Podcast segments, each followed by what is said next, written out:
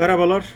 Ters açıdan sohbetlerimizin ikincisinde bugün Özgür'le göç ve entegrasyon konuşacağız. Selam Özgür. E, merhaba Barış ve merhaba dinleyiciler diyeyim. Özgür sen bu konuları çok yakından izliyorsun. Son dönemde gündeme de sıkça geliyor göç ve bununla ilişkili meseleler. Nereden başlayalım göç konusunu konuşmaya? Ben biraz kısaca kendi bu konuyla ilgimi anlatayım çok özet olarak. İlk işte Türkiye'ye Suriyeliler geldiğinde bu dönem göçle ilgili ana akım literatürü takip ettiğim için diyeyim böyle çok pozitif düşünüyordum ve gelen herkesin yani sadece Türkiye için değil birçok ülkede ya da her ülkede gelen herkesin net pozitif katkısının olduğunu ve vatandaşlık verilmesi gerektiğini falan düşünüyordum. Daha sonra tabii Avrupa'ya gidip geldikçe oradaki insanlarla görüştükçe fikirlerim değişti ve benim dikkatimi çeken hı hı. bir durum oldu. Bu konuda senin bilgilerini e, almak istiyorum açıkçası. E, özellikle Avrupa'daki liberteryenler 2015'ten sonra yavaş yavaş open border konusunda eskisi kadar istekli olmamaya başladılar. Yani ne demek istiyorum? Eskiden hani open border, isteyenin istediği yere gidip yaşaması, orada çalışması vesaire yani liberteryenizmin en temel değerlerinden birisi olarak görülüyordu ve bu bir tartışma konusu değildi liberteryen camiada. Ve 2015 sonrasında bunun adım adım değiştiğini gördüm ben ve bu dikkatimi çekti. Niye olabilir bu diye. Bunlar işte aşırı sağcıdır diye bir pozisyon almak yerine anlamaya çalıştım ve sistemde bazı sorunlar gördüm. Örnek olarak değineceğiz sanırım Hı-hı. yayının ilerleyen dakikalarında. Asgari ücretten sosyal yardımlara kadar birçok politika aslında insanların sisteme Hı-hı. entegre olmaması üzerine kurulmuş. Bence bunun bir Hı-hı. cephesi de bu e, multikulturalizm dediğimiz şey. Yani siz insanların bir araya gelmesini istemiyorsanız insanlar bir araya gelmez ve herkes kendi kültürünü benimsesin diyorsanız bunlar bu kültürler arası etkileşim olmamasıyla meydana gelir ama bu tip politikaların belirlenmesi ve uygulanması sonrası bu politikaların doğal sonuçlarına ciddi tepkiler doğmuş gibime geliyor ve bu konunun çok kompleks olduğunu düşünüyorum. Konu gerçekten kompleks. Şimdi sen liberteryenlerden girdin. Özgürlükçülük diyelim. Ben liberteryen kelimesine bir türlü alışamadım. Liberalliği de üzerimizden aldılar. Özgürlükçülük diyelim. Eğer özgürlük savunan bir sistemdeyseniz bu sistem çelişkiye izin vermez. Bir tutarlılık peşindeyseniz Hatta şöyle diyeyim, bir tutarlık peşinde değilseniz herhangi bir sorunu çözme potansiyeline ve ihtimaline sahip değilsiniz. Bu göç konusunda da bu libertaryen özgürlükçüler arasında ciddi bir ayrışma oldu. E, özellikle son 10 senede senin dediğin gibi bir tarafta open border var. Yani seyahat etme özgürlüğü. Alırım pasaportumu her yere giderim. Biletimi alır her tarafa giderim. Beni nasıl engelleyebilirsin tarzında çok naif özgürlükçülük diyebileceğimiz bir bakış açısı var. Bu konuda kimin ne yapacağına, nasıl yaşayacağına karar verme gücü bireylerin elinden devlete aktarılmaya devam edildikçe karşımızdaki problem daha da büyüyecek. Şimdi mesela DC'de yaşayan, New York'ta yaşayan, Boston'da yaşayan birinin Miami'de, Albuquerque'de, Atlanta'da, Texas'ta, Arizona'da veya Türkiye'de şey yapayım, Suriye'den Hatay'a göçmüş birisi. Çok yakın. Bu gayet mantıklı. Hatta oraları gidip gördüğünü bilmiyorum. Doğal nüfus da birbirine benzer zaten. Hatay'da yaşayan birinin İstanbul'da yaşayan birinin hayatına karışması veya İstanbul'da yaşayan birinin Hatay'da yaşayan birinin hayatını kontrol etmesi yetkisi nereden kaynaklanıyor? Bu soruya cevap aradığımızda kimin başkalarının hayatı üzerinde söz sahibi olabilir sorusu ciddi bir şekilde bunun soruyla yüzleşmek zorundayız. Bunun küçük ölçekte çözümü mülkiyet üzerinden net ve temiz bir şekilde görülüyor. Zaten naif liberteryen dediğimiz kesim bunu savunuyor. Eğer benim mülkümse istediğim kişiyi gelebilir. Eğer benim mülküme ben kısıtlama imkanına sahipsem bazı kişileri de buradan gelmesine engelleyebilirim. Bunun büyük ölçekte bir problemi var. Büyük ölçekte çözüm gittikçe karmaşıklaşıyor. Küçük ölçek daha da küçültürsek kimse sizin bahçenizde sizden izinsiz gelip domates yetiştiremiyor. Veya salonunuzda gelip mutlaka bir başkadır izleyeceksin diye size kimse dikte edemiyor. Ancak göçmen sorunuzu bu tarz çok naif özgürlükçülük bakış açısına indirgerseniz çözemiyorsunuz. Çünkü ortada mülkiyet üzerinden çözemeyeceğiniz devasa bir kamu malı problemi var. Kamu malı problemi şu. Çok küçük örnekten başladık. Bahçeden bahsettik ama bahçenin önündeki sokak kime ait? Oraya sen kimleri davet edebilirsin, kimleri davet edemezsin. Otobanı, köprüleri, hastaneleri, okulları, üniversiteleri kimler kullanabilir? Bunların mülkiyetinin kime ait olduğu belirsiz. Yani sadece Türkiye'de değil, her dünyanın her tarafında belirsiz bu mülkiyetinin kime ait olduğu belirsiz ancak bu yerlere sahipsiz de diyemiyoruz. Özellikle libertarianların çok sevdiği original appropriation dediğimiz Türkçesini tam şu anda aklıma gelmedi. Bu prensiple yani sahipsiz bir malı bir şekilde işlevselleştirerek sahip olma prosesinden bahsedemeyeceğimiz bir konu bu. Yol bir şekilde bu kimsenin değil ben buraya gelip ev yapayım bahçe yapayım diyemiyorsun. Dolayısıyla bu prensiplerle bir çözüm getiremiyorsun. Burada ciddi bir problem de bu göç ve insanların seyahat etme özgürlüğü meselesiyle veya işte genel olarak yabancı turizm meselesiyle bir de bunun entegrasyon ve naturalization, asimilasyon daha kaba tabirle dediğimiz bir boyutu var. Bu iki boyutu birbirinden ayırmamız gerekiyor. Bu da son özellikle 5-10 senede yaşadığımız sürecin daha da çetrefilleşmesine, daha da problemin çözülmeden devam etmesine neden olan bir yapı ortaya çıkartıyor.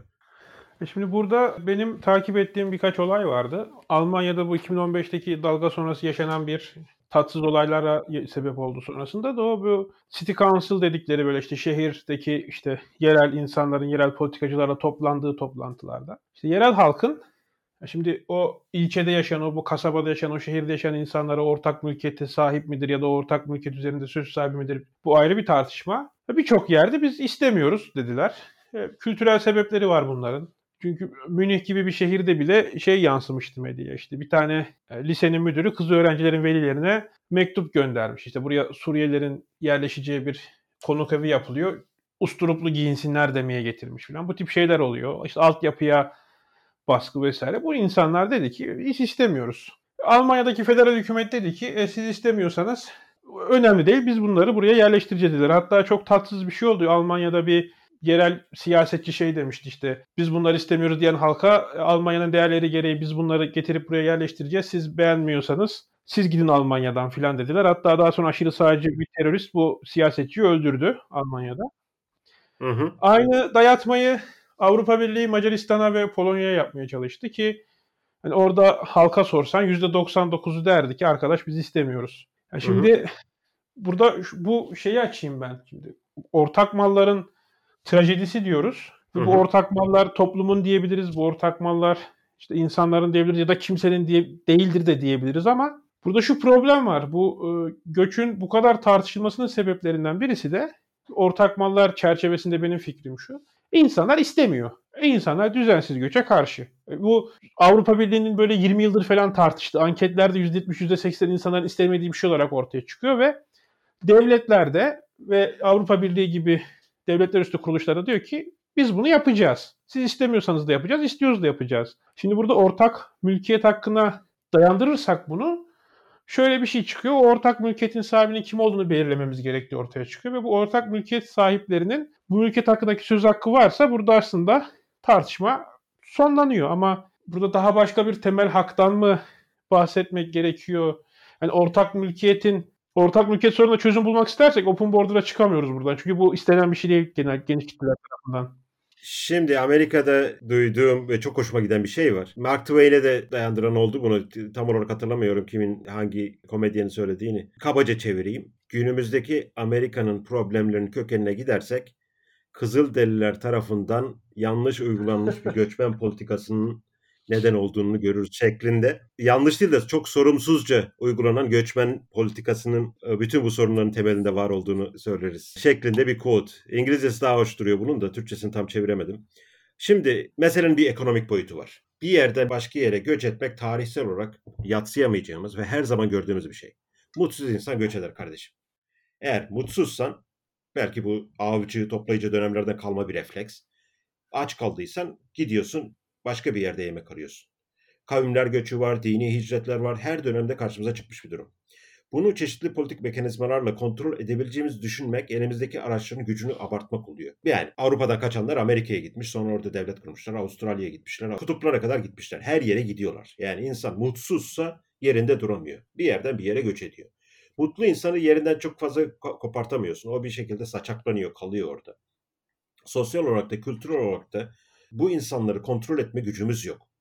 Son yüzyılda özellikle 1850'lerden sonra bu pasaportların falan e, devreye girmesiyle ondan sonra bu pasaportla kalmadı işte vize türleri A'sı, B'si, C'si, B1, F1, J1, H1B yani bu alfabe kadar hatta rakamları da eklersen bir türlü türlü vize var. Hatta hiç artık o şeye geldi ki yani senin babaannenin son 3 aylık elektrik faturasını da isteyebilir. Vizeye başvurduğun anda hiç kimse de buna hayır demez. Paşa paşa gider gösterirsin.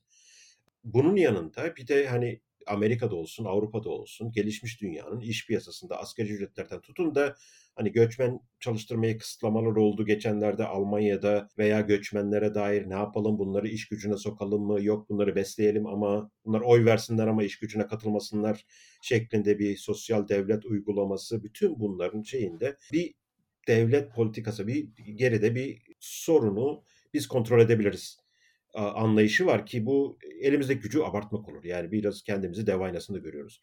İnsanlar, özellikle mutsuz insanlar, yaşadıkları yerde aradıklarını bulamamış insanlar şu veya bu şekilde hareket etmeye devam edecek, göçecek. Bunu engelleyemeyiz.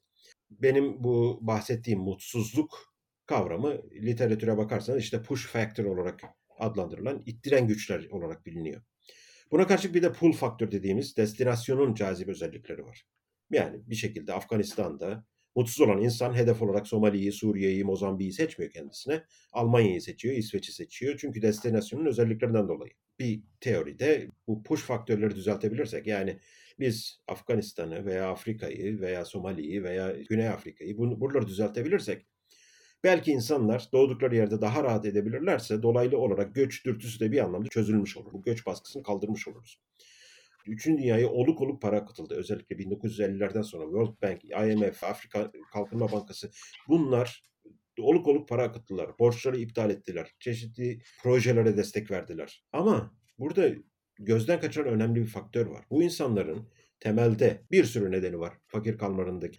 Önemli bir neden de bu insanlarda girişimcilik ruhu veya mentalitesi olmadığı için fakir kalmış bu ülkeler. Bu ülkeler içinde girişimcilik ruhu olan, fırsat peşinde koşan, kafası biraz bir şeye basan, bir şekilde zenginliği oluşturacak kişiler zaten ilk planda ben burada yapamam kardeşim diyor, kaçıyor, gidiyor. Şimdi oraya bu parayı akıtınca bu mentaliteyi değiştiremiyorsun. Para her şeyi değiştirmiyor. Yani bu oluk oluk akıtılan paralar, bu zengin dünyanın akıttığı paralar bu mentaliteyi değiştirmiyor. Dolayısıyla bu yardımlar borçların silinmesi, kalkınma anlamında sonuçsuz kaldı. 50-60 yıllık fiyaskodan bahsediyoruz. Şimdi bu üçüncü göçmenleri özellikle son dönemde uçuş, ulaşım fiyatlarının inanılmaz bir hızla düşmesiyle yerlerini daha hızlı değiştirmeye başladılar. Hem push hem pull faktörlerinin sonucunda Afganistan'dan İsveç'e geldiğinde de bu girişimcilik mantalitesine çok bir değişik olmadan geliyor. Şimdi burada ciddi bir fark var Avrupa'ya gelenlerle Amerika'ya gelenler arasında. Özellikle sosyal devletten faydalanma, nemalanma peşinde göç eden insanlar İsveç'e geldiğinde olmayan girişimcilik mantalitesinde bir değişiklik olmuyor. Aynı asalak zihniyeti bir yerden bir yere taşımış oluyoruz. Bu asalak zihniyeti köyden kente geçiş sürecinde gerilerin kasabalaşma aşamasında biz gördük Türkiye'de zaten. Şimdi bu daha global ölçekte yaşanıyor. Bu aşamada eğer bu asalak yapı dedim bunu hakaret etmek amacıyla söylemiyorum ama daha uygun bir kelime bulamadım. Sosyal devletten nemalanmak amacıyla göç edip yerleşen kesim aynı sosyal topluluk içinde birbirine karışmayan heterojen bir yapı ortaya çıkartıyor. Sen hı hı. gitmişsindir Köln'de, Berlin'de bazı caddelere git. Almanya'da mısın, Adana'da mısın, Ümraniye'de misin anlayamazsın. Öncelikle devletler engellemek için bir şeyler yapmaya çalışsa da etkili olamaz diyorsun ama ben buna şöyle bir şart koymak istiyorum. Hani Amerika'da pek o kadar değil ama Avrupa hı hı. için söylersem devletler bunu bir 20 yıldır falan benim bildiğim teşvik ediyorlar. Yani bu bazen durduruyor gibi gözüküyorlar ama şöyle bir şey var. Ayağınızı Avrupa'ya bastığınız an kaldınız bitti. Orada kalıcısınız. Bunun için Avrupa Birliği'nden Hı hı. E, Birleşmiş Milletler ajanslarına kadar herkes çalışıyor ve hele bir de sığınmacı statüsü alırsanız bu statünün şöyle bir özelliği var. Sizin kaçtığınız ülkede ne olursa olsun siz sadece canınız istediğinde dönersiniz. Yani bu konuda neredeyse vatandaşla eşit hakkınız var. Yani burada devletler engellemeye mi çalıştı yoksa teşvik etmeye mi çalıştı? Bence bipolar bir politika var. Öyle demek istiyorum. Öncelikle bunu bir belirtmek istiyorum. Doğru bir tespit yaptın. Hemen şunu sorayım sana. Ayak bastığın anda Avrupa'dasın diyorsun ya. İş gücüne yasal olarak herhangi bir polisten korkmadan iş gücüne girişin ne kadar sürüyor? Ya orada şöyle bir sıkıntı var. Avrupa Avrupa derken tabii burada İsveç, Almanya gibi ülkelerden bahsediyoruz. Bu ülkelerde eğitim çok iyi zaten. Yani sizin bu ülkelere yürüyüp geldiniz. Bu ülkede sizin yasal olarak çalışabileceğiniz ne kadar iş var ki e, çalışabilirsiniz ayrı bir nokta. Şöyle bir durum daha var. Mesela Almanya'da araba silen bir insan yoktur benzinlikte. Pompacı yoktur, bilmem ne yoktur. Hani kalifiye işler kaldı oralarda sadece. İkinci bir nokta ben bunu bir araştırmada araştırmanın sunumunda dinlemiştim. Danimarka'da asgari ücretli işe girecek diyelim bir işte düzensiz göçle gelen bir insan diyelim. Şimdi bu adam asgari ücretle işe girse zaten asgari ücret kadar sosyal yardım alıyor. Buna çalışmamayı tercih ediyor. Çünkü o tip işlerde yükselmesi kısıtlı. Çünkü orada kalifikasyon çok yüksek olduğu için orada yükselmesi pek mümkün değil. Öyle olunca o jenerasyonlar arası da aktarılıyor. Böyle bir döngüye giriliyor. Yani hani kaçak bir şekilde vasıfsız bir işte çalışabilse hani oradan belki bir şeyler tutturabilecek ama bunu bile e, motive etmeyen bir sistem var orada. Sistem sanki bu insanlar gelsinler, gettolarında otursunlar, devletten para alıp çalışmadan geçinsinler gibi kurulmuş. Şimdi bir tane atlanan bir ekonomik faktör var. Bunu bir politik proposal olarak değil de sadece bir ekonomik gözlem olarak söylüyorum. Özellikle zengin dünyada işte Batı Avrupa, Amerika, Kanada, Avustralya bu gibi yerlerde vasıfsız elemana inanılmaz bir talep var. Bunu belki duyduğunda şaşıracaksın ama inanılmaz bir talep şöyle. Adam beyin cerrahı ama evini kendisi boyuyor. Adam üst düzey mühendis, üst düzey yazılımcı veya çok kalifiye eleman, çok produktif, verimli eleman arabasını kendisi tamir ediyor. Bunun nedeni şu. Çünkü o işleri yapacak, o işleri yapacak kimse kalmadı. Daha doğrusu iş gücü o kadar pahalılaştı ki bu zengin dünyada. Tamamen her şey kendin pişir, kendin ye, kendi kendine yapma modeli. O yüzden YouTube'da mesela kendin arabayı nasıl tamir edersin, yağını nasıl değiştirirsin dersin tarzında bir sürü videolar var ve insanlar buralara bakıp bakıp öğreniyorlar. Ama bir beyin cerrahının 6 saat evini boyaması israftır. Sosyal israftır. Bu insan daha verimli bir şekilde kullanabilir o zamanı. Bunun için ne yapması lazım? Gidip daha ucuz bir şekilde evini boyayacak birisini bulması lazım ki yok. Bunu gene söylüyorum bir proposal olarak ifade etmiyorum. Sadece bir gözlem olarak ifade ediyorum.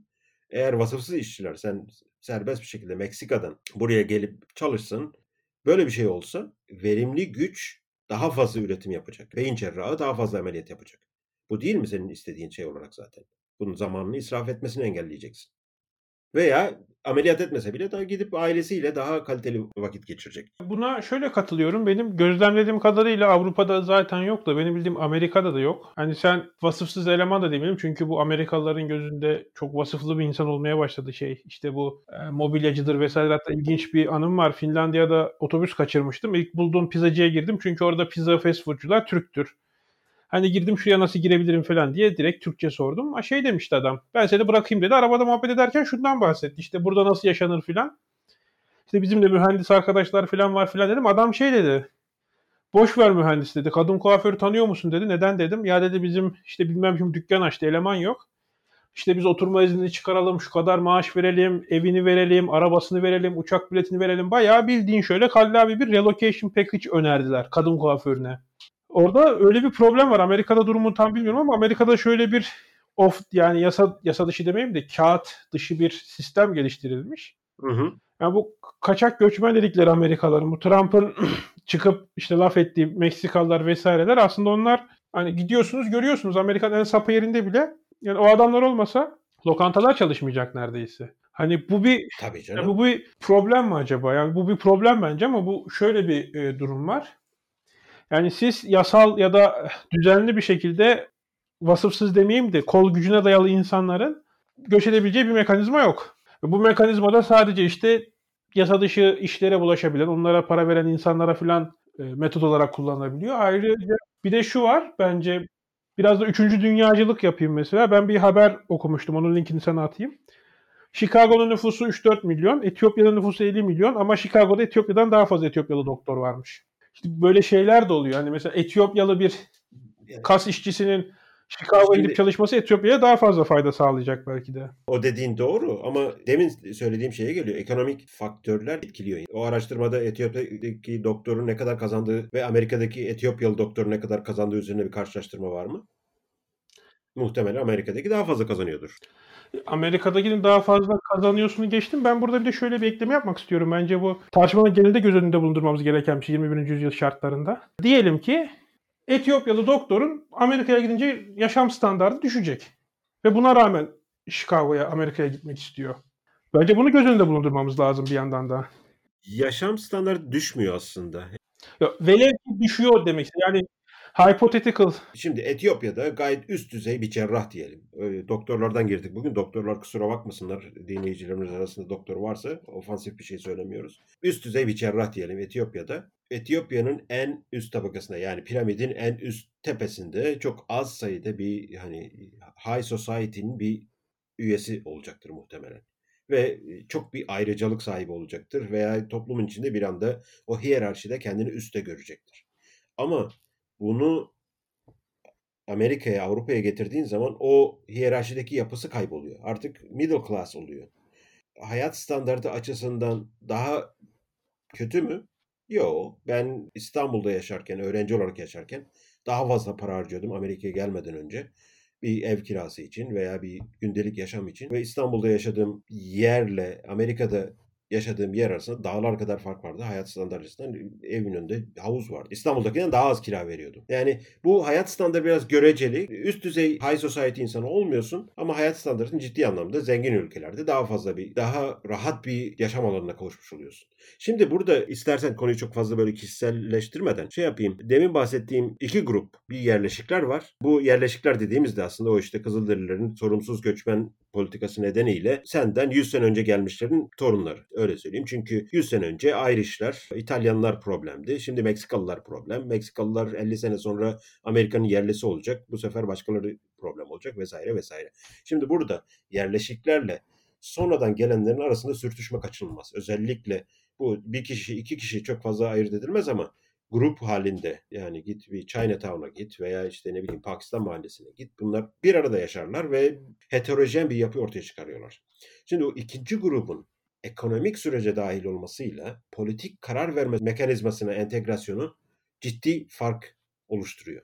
Özellikle sosyal devletin nasıl respons vereceği önemli. Bu iki sorunu birbirinden ayırmak gerekiyor. Birincisi oy verme potansiyeli nedeniyle bu göçmen gruplar özellikle Amerika'da Demokrat, Demokrat Parti'nin oy deposu gibi görülüyor. Bu sayede hani Texas gibi bir eyalet maviye dönmesi konuşuluyor artık. Ama sosyal devlet özellikle Avrupa örneğine bak, Kanada örneğine bak, Avustralya örneğine bak, Amerika'da da yavaş yavaş o sisteme doğru gidiliyor. Maliyetinin vergi tabanı tarafından paylaşılmak zorunda olduğu bir sistem bu. Yani vergiden beslenen grup arttıkça net vergi veren kesim arasında homurdanmalar bir şekilde artacak.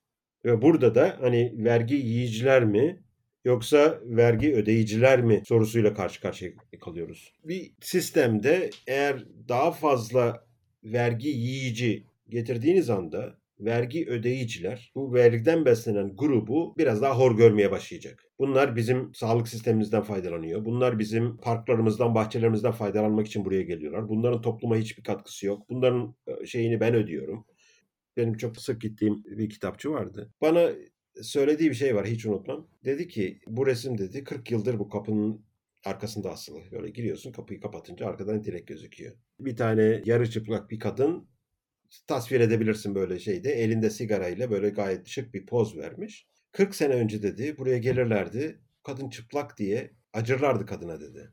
40 sene sonra dedi. Şimdi kadın sigara içiyor diye acıyorlar dedi. Şöyle diyeceğim. Amerikalıların büyük bir kısmı bu Meksikalıları ve yabancıları bunlar sigara içiyorlar. Bunların sağlık masraflarını biz ödüyoruz diye ciddi bir şekilde bunları hakaret edenleri ben biliyorum. Anlatabildim mi? Bu homurdanmadan kastım. Burada benim eklemek istediğim bir şey var. Burada şöyle bir durum da var. Sanki sen şimdi kendini o vergi ödeyen ve senin vergilerin de birilerinin gelip geçindiğini düşün. Bir de devletin o birilerinin gelmesi için çalıştığını düşündüğünü düşün. Bence bir problem de orada. Evet. Yani bu göç konusunda Evet evet. Bu 90'larda benim okuduğum Şimdi birkaç tabii, tabii, tabii, tabii. makale vardı. Şey diyordu adamlar yani Amerika'ya bol bol Latino gelecek. Hepsi Demokratik Parti oy verecek. Biz de iktidarı ele geçireceğiz. Bir daha da bu cumhuriyetçilere vermeyeceğiz gibi bir kafa bile vardı. İşte Teksas'ın maviye dönmesine bahsettim mi? O Teksas'ı demokrat bir e- eyalet haline getiriyorlar. Bu göçmenleri oy deposu olarak görünen bize. Avrupa'da da var bu. Göçmenleri getirelim bize oy versinler bizim iktidar, iktidarımızı perçinlesinler. Biraz önce bahsettiğim özgürlükler açısından çelişkiye izin vermeyen tek çözüm de lokalizasyon ve politik karar verme mekanizmalarının tamamen küçülmesi. E benim idealim de aile boyutuna kadar küçülmesi var. Yani benim mahalleme ilişkin bir karar verilecekse bu ya DC'de oturan birileri karar vermesin buna. Bunu ulusal federal bir politik tartışmanın konusu olmaması lazım.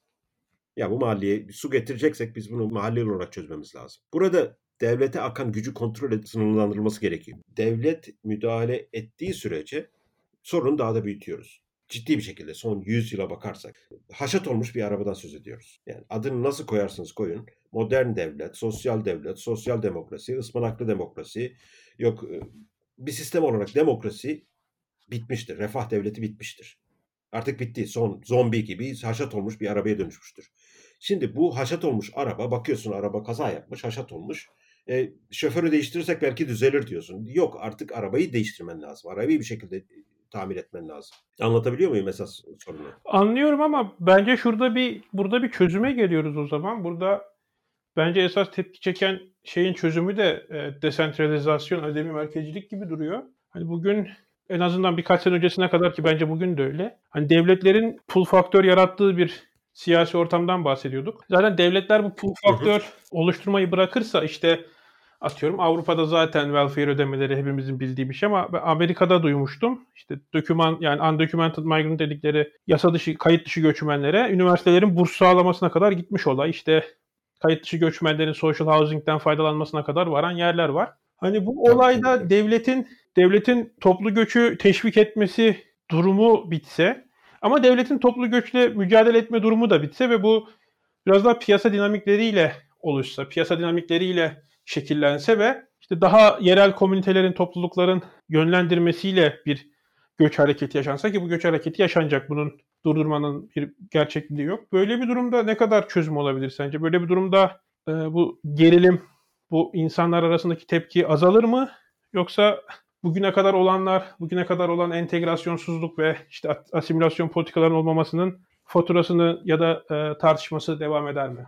Şimdi orada bir başka faktör daha var. Belki onundan da bahsetmemiz gerekiyor. Eğer söylediğiniz tarzda bir çözüm konuşacaksak. Bir de öbür tarafa bakalım. Bu alt-rightçı diyelim veya genel olarak biraz daha geniş kapsamlı tutalım. Sadece bu işte e, ırkçı sağ kanat değil de daha geniş bir konservatif tarafta. Bu immigration'a karşı olan, göçmenlere karşı olan kısım ne diyor? Yani beyaz adam diyeyim. Yani biraz daha ofansif olacak ama zengin dünyaya baktığın zaman ortada bir gerçek var. Bu kesim ekonomik açıdan daha fazla üreten, ve pastaya daha fazla katkıyı sağlamış. Tarihsel olarak bahsediyorum. Yapan kesim aynı zamanda. Bunun tarihsel süreçte nasıl oluştuğu şu anki konumuz değil. Dolayısıyla oradaki haksızlık, hukuksuzluk, adaletsizlik gibi itirazlara ilişkin herhangi bir şey söylemiyorum. Tartışmayı dağıtma, dağıtmamak için çok uzun konuştuk bugün. İleride belki ayrıca konuşuruz bu konuyu. Ancak hali hazırdaki durumdan bahsediyorum. Gittikçe artan bir ekonomik yük bu kesimin sırtına yükleniyor. Bu bir. Toplam verginin ne kadarını kim veriyor diye bakarsan söylediğim daha net anlaşılacaktır. Bu doğrudur yanlıştır ayrı konu. Ancak bu artışa bir tepki gelmemesi söz konusu değil. Bu bir ekonomik faktör. Diğer yandan bir de nüfus faktörü var. Benim çok hoşuma giden bir konudur. Nüfus faktörüyle açıklamak her şeyi. Bu Yale'dan, Harvard'dan her yerden mezun olan insanların sayısı artıyor. Bir şekilde senatörler oğullarını, torunlarını Yale'e sokmaya çalışıyorlar. Ivy League'e sokmaya çalışıyorlar. Buradan her graduate edene bir senato koltuğu yok artık. Yani ciddi bir şekilde bu beyaz adam dediğimiz WASP grubu özellikle refah seviyesi yüksek grup büyüyor. Ama bu büyüyen nüfusu yerleştirebileceğin pozisyon sayısı büyümüyor. Devlette bir tane bakan var. Bir tane bakan yapabiliyorsun veya bir tane president seçebiliyorsun. Bunların hepsini başkan olarak seçemiyorsun. Bunların hepsini senatoya koyamıyorsun. Senatoda 100 tane sandalye var. Veya mecliste kaç tane var? 500 mü vardı? 550 mi vardı? Bunların hepsine mecliste, bakanlıkta yer bulamıyorsun. Bunlar başka bir yere kanalize oluyorlar. Bu kanalize oldukları yerde de yani bir ayrıcalıklı pozisyon peşindeler. Bu hiyerarşik yapı artık bu pozisyona izin vermiyor. Önceden 3 aday varken şimdi 30 aday var, 300 aday var. Bu aritmetikten, bu nüfus aritmetiğinden mutlu olmayanların politik olarak daha cazip alanlara kayması sonucu çıkıyor ki alt-right olsun, ırkçı, xenofobik gruplaşmalar bu alternatif mecrayı oluşturuyor. Ki Trump'ın gerisinde de biraz da bu var bu tutarlık testine takılıyor. Yani bunların arasında da hani bunlar immigration'a karşı ama gidip Kaliforniya'dan New Hampshire'e göç etmekte bir sorun görmüyor. Çünkü orası Free State Project çatısı altında bir e, kurtarılmış bölge edinme çabası. Bunun ikisini birden savunamazsınız aynı zamanda. Ee, bu konuda haklısın. Benim eklemek istediğim bir şey var ama muhafazakar siyasetin hem teorisini hem pratiği için işte Merkel'e muhafazakar deniyor. İşte İngiltere'de David Cameron'a, Boris Johnson'a falan muhafazakar deniyor ki pek alakası olduğunu zannetmiyorum.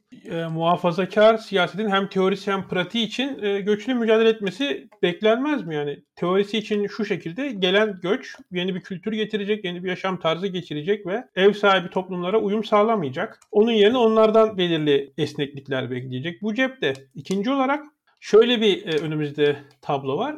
Göçmen kökenli seçmenler büyük oranda böyle %80-90'a varan oranlarda bazı yerlerde muhafazakar olmayan partilere oy veriyorlar. Yani burada da muhafazakar partilere siz siyaseten intihar etmiyorsunuz diye bir eleştiri yöneltmek ne kadar mantıklı olur bunu e, sorguluyorum. Yok zaten tamamen pragmatik bir davranıştan söz ediyorum. Özgürlükler konusundan başladık. Burada benim söylemeye çalıştığım şey şu. Bunun özgürlük açısından bu kamyon arkasına yapıştıracağın bumper sticker tarzında bir slogan tarzı bir çözümü yok bunun. Problem de esas olarak göç değil. Burada devlet mekanizmasının veya demokratik mekanizmanın veya karar verme mekanizmasının nasıl oluşturulacağı üzerinden esas problemin orada olduğunu görmemiz gerekiyor. Kişilerin hayat tercihleri hakkında kim ne karar verebilir? Bunun sınırlarını çizmediğimiz anda her şey ortak veya demokratik veya kelle hesabıyla bir karar verme sürecinin bir malzemesi oluyor. Burada da kim fazla kalabalık toplarsa o kazanıyor. Kalabalık toplamak için de bir kültür savaşını kazanmanız gerekiyor. Burası da Marksistlerin alanı. Kazanma şansınız yok konservatif olarak. Ya entelektüel olarak tutarlı olacaksınız ya da ya bu ağacın en yakındaki meyveleri ben toplayayım diyeceksiniz. En yakın meyveler de göçmenler üzerinden toplanıyor. İki taraf da aynı pragmatik hedef peşinde koşuyor. Yani hem xenofobik denilen kesim hem de multikulti kesimi en çabuk toplanan meyveleri burada buluyor. Çok, çok e, güzel cevap oldu. Teşekkür ederim. Ben e, yavaş yavaş programı kapatırken son bir e, konuda fikrini almak istiyorum. Senin hem Avrupa olsun hem Amerika olsun bulunmuşluğun var. Ciddi anlamda göç deneyimlerini gözlemlemiş olma durumun var. E şuna dikkat çekiyorum. Anglo-Sakson ülkelerde işte İngiltere'de olsun, Amerika'da olsun. Bu muhafazakar hareketlerde hatta aşırı sağ hareketlerde bile hani birinci nesil göçmen bile görmek mümkünken kıta Avrupa'sında, Almanya'da bunlar çok yok. Hani burada bir e, biz işte Amerika ve Avrupa'daki işte göç olgusunu ele almaya çalıştık ama Batı dünyasındaki göç olgusu diyoruz ama belki burada en azından Amerika ya da Anglo-Sakson ülkelerle kıta Avrupa'sı arasında bir farktan bahsetmemiz gerekmiyor mu? Ya bunu istersen kişisel e, gözlemlerimle yani bir teori olarak söylemeyeceğim. Sadece kişisel gözlemlerimden kendi oluşturduğum bir görüş olarak ileteyim. Şimdi özellikle Almanya ve ABD'de Türk göçmenleri arasındaki farktan bahsedeceğim. Almanya'ya bakarsak, Almanya'ya Türkiye'den göç 1960'larda yanlış hatırlamıyorsam 59 muydu 62 miydi öyle bir şeydi. İşçi alımı ve burada ciddi olarak push faktörlerin devreye girdiğini görüyorsun.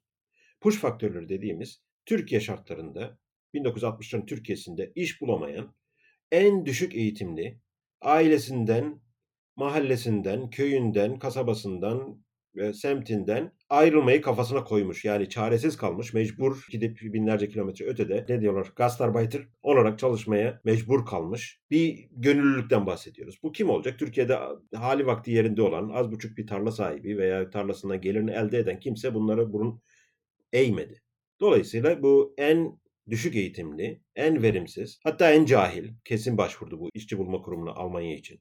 Epey bias bir sample'dan bahsediyorum ben burada. Bir diğer neden de Avrupa'ya göçenlerde işte siyasi baskı veya fikirlerin nedeniyle Türkiye'den kaçıp Avrupa'ya sığınan kesim büyük oranda işte Kürtler var. Daha değişik işte dini baskılarla, çeşitli baskılarla Avrupa'da sığınmacı olarak gelenler var ama bunlar küçük bir kesimini oluşturuyor. Ama Amerika'ya gelenlerin ekseri çoğunluğuna baktığın zaman bunlar nasıl gelmişler buraya? Ya zengin kısımdan gelmişler. Babasının zaten parası varmış. Almış pasaportunu, almış uçak biletini veya göndermiş gemiyle buraya gelmiş. Veya eğitim amaçlı gelmişler. Ki büyük çoğunluk eğitim amaçlı gelip ABD'de kalanlardır.